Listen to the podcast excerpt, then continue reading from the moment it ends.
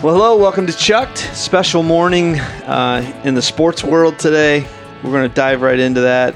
I'm uh, uh, Charles Braxton. I'm here with Austin Charles. Last night, Austin, did you get to see Drew Brees break the all time NFL passing yardage? Watched it on my phone. Did you Yeah. watch it? Yeah.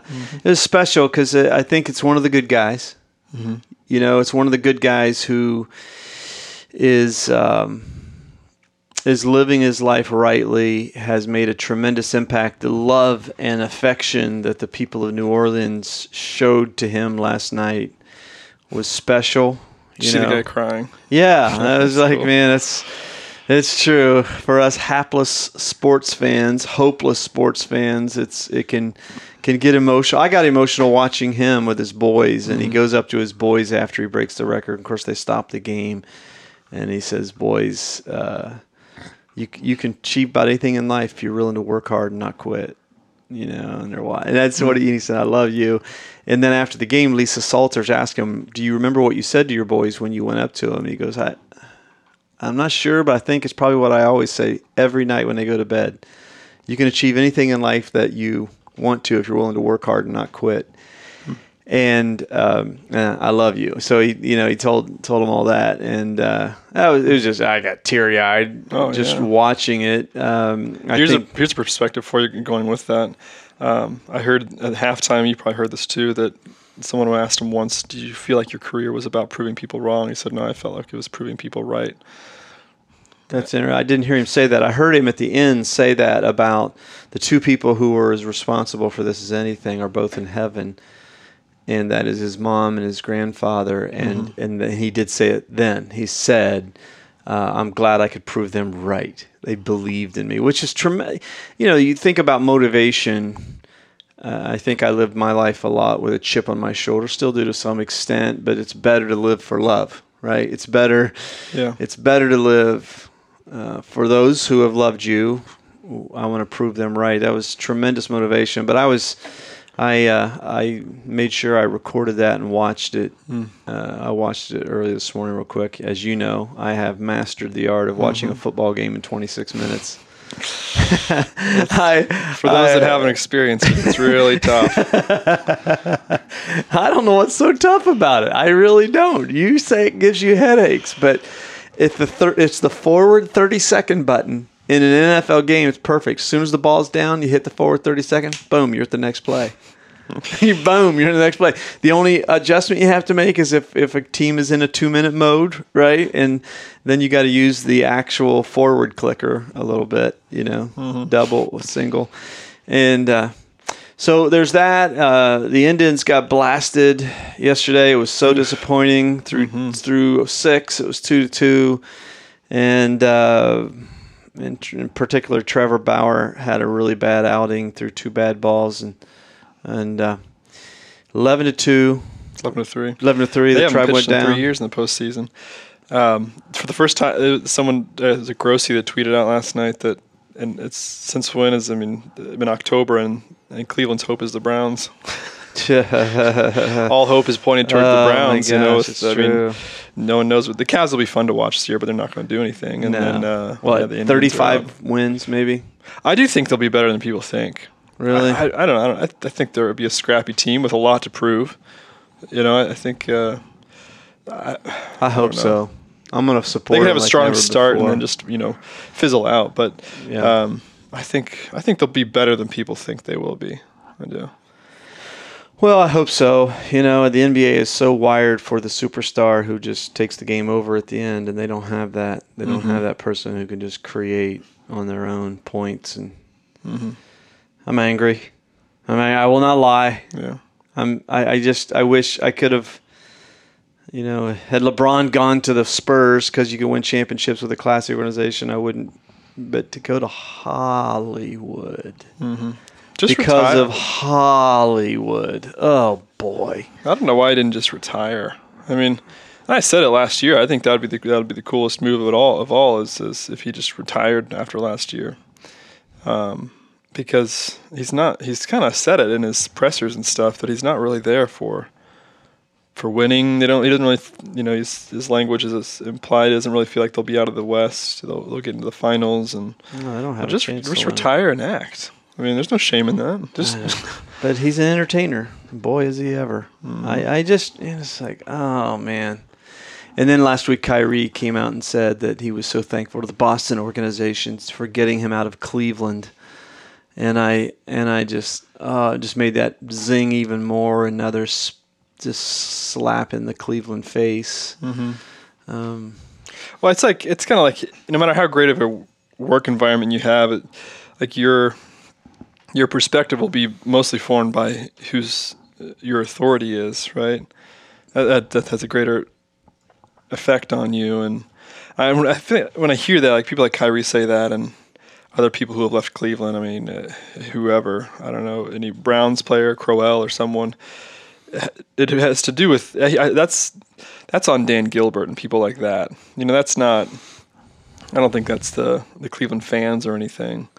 Um, most players when they come to Cleveland are blown away by the fans and the loyalty, and yeah. So that uh, you know, I, I still I say to say I'm still I still remain as bitter as uh, I did last May when um, I was partially advocating LeBron to leave because of the of the team Dan Gilbert had put around him, and uh, Dan Gilbert's why he left in the first place.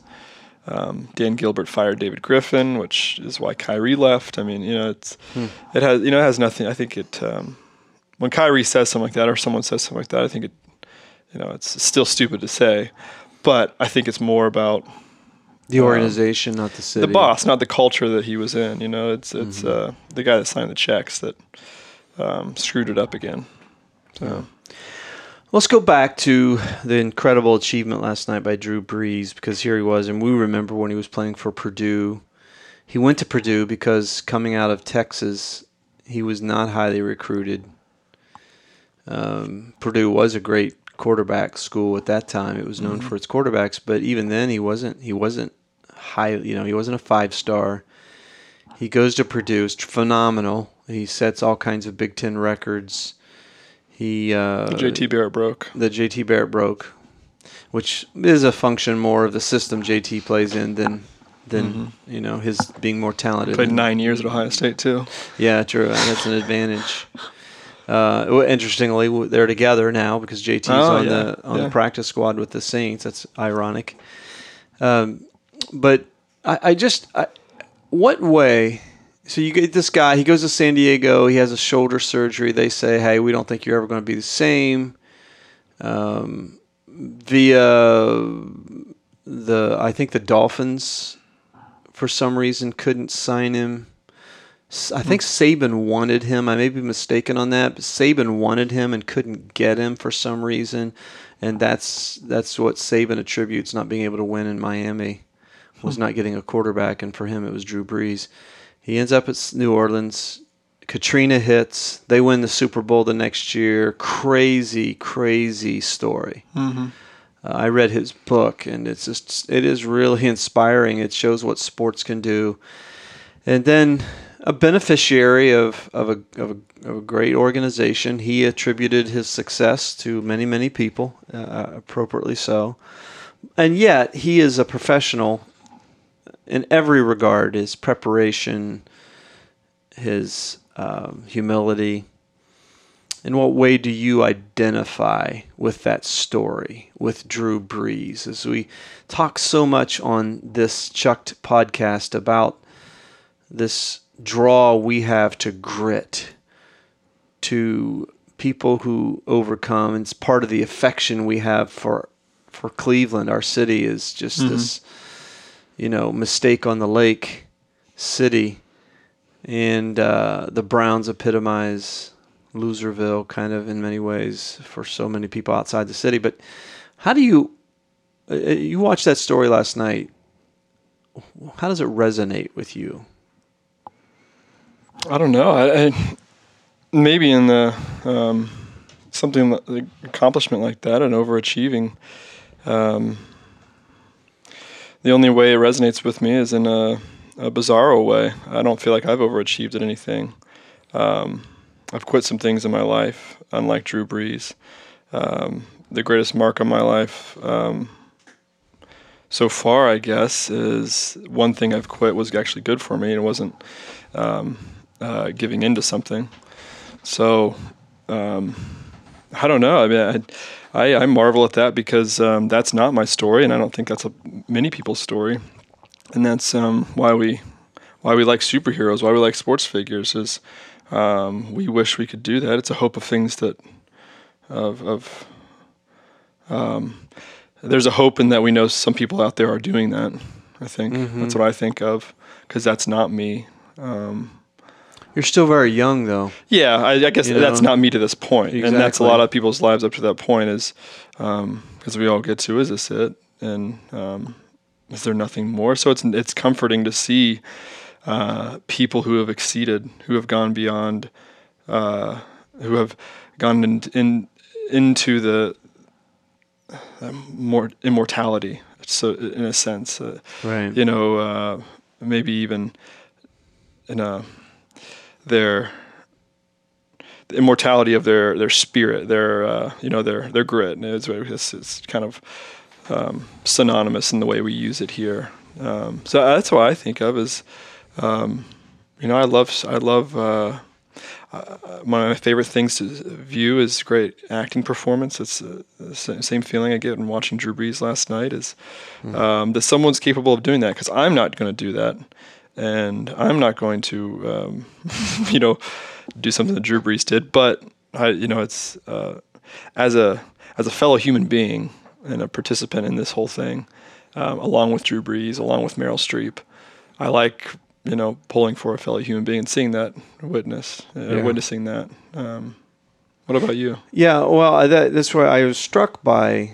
I was moved to tears. I'm watching this and I'm utterly gripped with it. And I don't have a an emotional connection to New Orleans, to the Saints, to Drew Brees, and yet just seeing a person experience the residual effects of a lot of loneliness, mm-hmm. being by himself, working out, again, we I think we mentioned it a few weeks ago. One of my driving proverbs has always been Proverbs 20, verse 4. A sluggard does not plow in season, so at harvest he looks and finds nothing. In other words, everybody wants the harvest, but how mm-hmm. many people want to be out there in the field alone? Mm-hmm. And to have any kind of impact, you got to be willing to be out in the field alone when nobody else wants to be out there. And uh, so much of great impact is a result of an embracing of boredom and loneliness. Mm-hmm. It's it's embracing that. It's embracing the process, not the result. Mm-hmm. Uh, he did not, as he said last night, set out to become the all-time NFL passing leader. He set out to become the best he could be, mm-hmm. and uh, he never. He still doesn't consider himself in the realm of Marino, Favre, Manning. Mm-hmm. I was listening to um, Ryan Hawk's podcast uh, yesterday. I always listen to Ryan's podcast, The Learning Leader Show. If you don't listen to the Learning Leader Show, you should because it epitomizes leadership and learning. Uh, I'm saying that to our listeners. And uh, Ryan interviewed Mitch Albom uh, this week. And Mitch, you know, as, as a sports writer, but what he's most known for is Tuesdays with Morrie mm-hmm. and the five people you meet in heaven has sold 35 million copies between the two of them. And Ryan asked him, "What's the trait that you see? What's the common denominator in your experiences with meeting so many people? The trait that you see in people that have had great impact?" And Albom said, "I think if I could boil it down to one trait, it's humility. It's humility." And uh, the interesting with that is because it, it takes it takes a humility. You know, humility is a, a position of strength, actually, because I'm I'm I'm inwardly secure enough that I don't have to exalt myself. I'm not trying to validate myself. Uh, humility is I'm taken care of. I'm able to put others forward and Jesus said the definition of greatness in his mind was that kind of person. And you look at Drew Brees, you know, I love it when they mic him. Humility of he's just always telling his guys, "Hey, I love you guys." You know, he's just such a great leader, such a great leader. He's he's a Christ follower, and so it's not a, you know, it's not a surprise that he's that way. But in a world that is about ego and um, bravado and false bravado, this greatness that comes from him that I think the people of New Orleans recognize is just the, the, the humility that Mitch Albom was talking about. Um, Mitch was talking about, uh, I say Mitch like I know him. Mitch Albom was talking about, yeah, Mitch, my buddy, my sports writer buddy, Mitch. Uh, he was talking about um, he was invited to speak after Tuesdays with Morrie at Starbucks. This was years, number of years ago.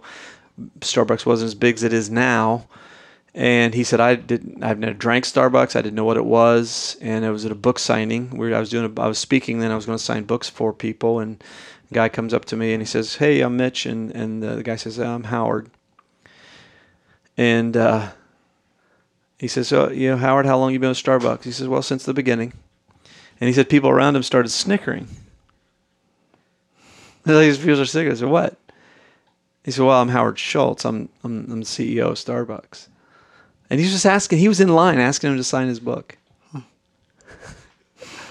and it- the reason that resonates with me is our church was the strategy of how we would reach people we largely built on a Jewish coffee maker named Howard Schultz because his book in 19 uh, uh, do you remember when we took the trip to North Carolina you were probably you were young that was we got somebody gave us a free week at a at a place in like 96 in North Carolina in Pinehurst and we spent a week there and I read Pour Your Heart Into It and it just utterly just catalyzed my vision of what the church could be a third place right? It could be a place in a in a in a an experience economy, not a commodity economy, not a service economy.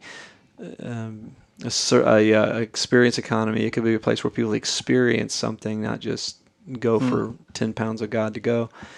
And Howard Schultz, you know, he he was his. It's still I still go back and read it every once in a while, uh, uh, parts of it, not the whole thing, but I'll just go back and read parts of it because of how he built that coffee company and built it into uh, his version of the Italian espresso experience is a really good model for any type of experiential economy that you want to establish. And when Mitch Albom told that Mitch, when Mitch told that story, uh, it was it was it was really cool because that's one of the things I thought that came out in the book is just the scrappiness of humility that Howard Schultz showed in, in getting turned down for this ridiculous idea that he was going to take this already established Seattle coffee company named Starbucks. You know, he didn't come up with the name.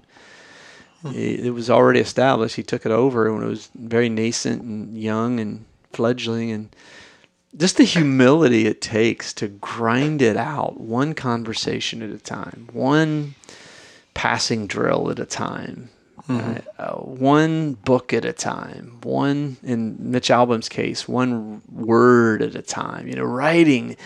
I told you I'm reading that book right now, What I Talk About When I Talk About Running, by that Japanese fiction writer, um, Marukami.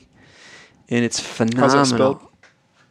M A R U K A M I, Marukami. It's it's I think that's the name. Uh, it's just fascinating, just the grind. He compares running with writing.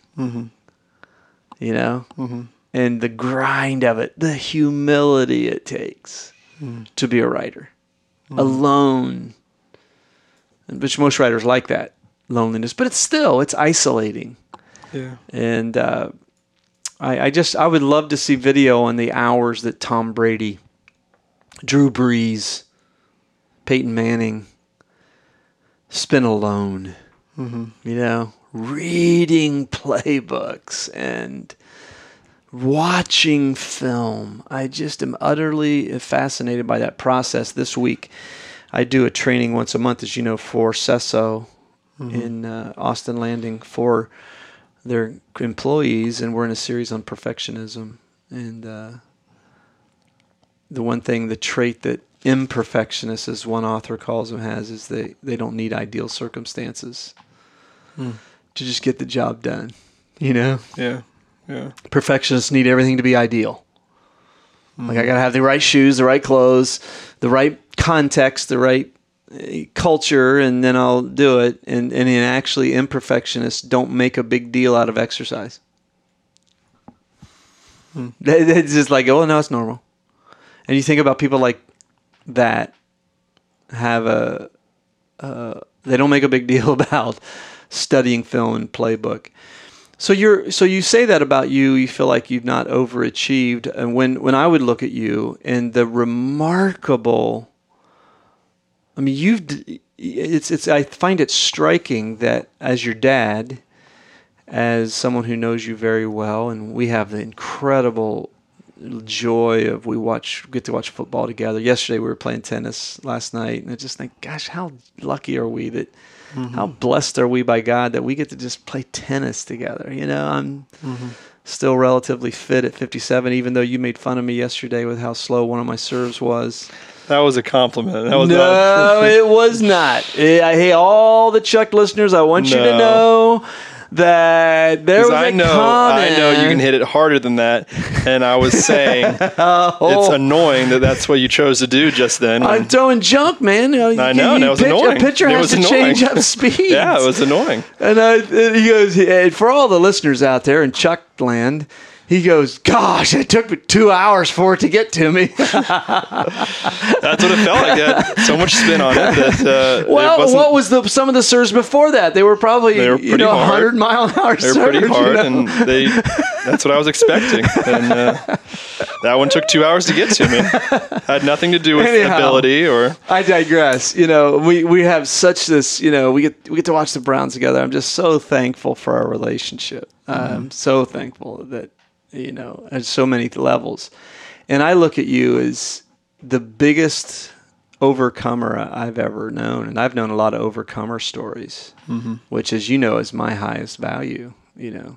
The, the the overcomer part of love love's the highest value but the, the the idea of overcoming is is uh, is fascinating to me. It's uh, something I respect. I don't respect quitters, you know, people. Who do, and you overcame tremendous, tremendous lows, depression, and today God's using you to impact so many lives. So it would strike me that you would say, you know, I've never overachieved. Well, you've only Well, I- overachieved in life. That's that's the only thing you've overachieved. Well, I think I mean in, in, a, in a I guess yeah in a, in a, in a soul depth level maybe there's overachievement there and I, I would agree. Um, sure, I I guess I mean in a more materialistic sense. You know, I um, less important things. yeah I was I was uh, uh, underachieved at basketball and um, underachieved at anything else I've done and I've quit. I mean that's and I'm fine with that. I don't Well, care. Well, basketball was what you were referring to. There was a good thing you quit. no, I was talking about drugs and alcohol. Oh, But um, okay. Well, that's a good. Yeah, yeah. What's that? I, I, I you know, that, No, that- I, I would agree. That's a good thing I to just, quit. I just, I guess, I, I, what I'm saying is, I don't care that I quit things. Um, I don't care. I mean, I- I'm a, I'm a father, so I care more about my son achieving than I just could give two shits about me achieving things. Um, you know, I, I got, I've got object, objectives today that I want to achieve. I want to learn from the people I'm learning from, and um, finish the books I started, and that's that's about it. And hopefully, share those things with other people. Um, but so yeah, I, I say that in a sense of, um, I mean, materialistically, I'll never have August Osage County, and I'll never have seventy-one thousand passing yards, and I don't, I don't care. But so it's nice seeing immortality played out in materialism, even though it's from dust to dust. Um, I, it's nice seeing it as a fellow human being because those things matter to- to us, even though they don't matter in an existential sense. right. Exactly. They like sports matters only in that it has a potential to bond people and build character. That's it. I mean, other than that, they don't matter. Um, mm-hmm. They bond us, right? I mean, mm-hmm. sports bond us. They we, we use bu- build our character, but as as existentially, it just doesn't matter. It's mm-hmm. amazing. I know it doesn't feel that way, parent of the fourth grader playing select fill in the blank. It mm. just doesn't matter except to bond families and mm. people and build character. That's it. That's the only value it has. Even the NFL level, it, the economic impact it has is big. But mm. other than that, uh, you know, it doesn't matter. And what's your takeaway then? As you sit here today, you know, I turned 57 Friday, and I was I was doing some journaling, and I and I just thought, you know, you look, you get you get the thinking existential things at certain ages, You know, so 57 is now upper 50s. Yeah. and I and I thought, you know, it was such a it was such a a uh, epiphany for me that I was most thankful. And I and I just I mean this as a this is Christ in me because this is not me. But I, you know, what I was most thankful for. I've been able to have an opportunity to love a lot of people. That's what I was most thankful for. Most especially your mom and you, you guys. But I was most thankful for the opportunity to love so many people. And I was like, wow, I'm growing up. you know, Yeah. I was most thankful for that. It was the thing that I, when I look back, I, you know, did a little bit of reflecting on my life and 57 years. I was most thankful for that. So, mm-hmm. Um, I was told one time that I wasn't very good at loving people, and it was a it was a, a spear that I needed to hear. You know, Mhm. but when you don't give up on yourself, but mainly when you're not giving up on yourself, you're not giving up on Christ in you. It's Mhm. amazing what He can achieve, and I, I genuinely love people. Mhm. A lot of people. I just I just love all kinds of people. That's not me, and uh, that's my seventy-one thousand passing yards. You know, I hope, and I hope that for you because you do. You have such a love for people mixed with a. You don't have a need to please people. You, you're so far ahead of where I was when I was 28. Because I I didn't have a love for people, but I faked it really well because I wanted to get there. Mm-hmm. But I also had a high need to please people, and that you know I wasn't as healthy at 28. I would look more pleasing to people than you do because I wanted to please people, and people want a pastor who wants to please people. That's really what they want. And uh, you have such a, you have a genuine love for people, but you don't have a high need to be to please people. Mm-hmm. And that's a, that's a really um, I look forward to seeing what God does. What seventy one thousand yard bear you hit, you know, mm-hmm. with that. Well, we're glad we could talk a little Drew Brees, a little Mitch Albom, my buddy Mitch, a little Howard Schultz, and a little Austin Charles. This is Charles Braxton. Until next time on Chuck, you have a great day.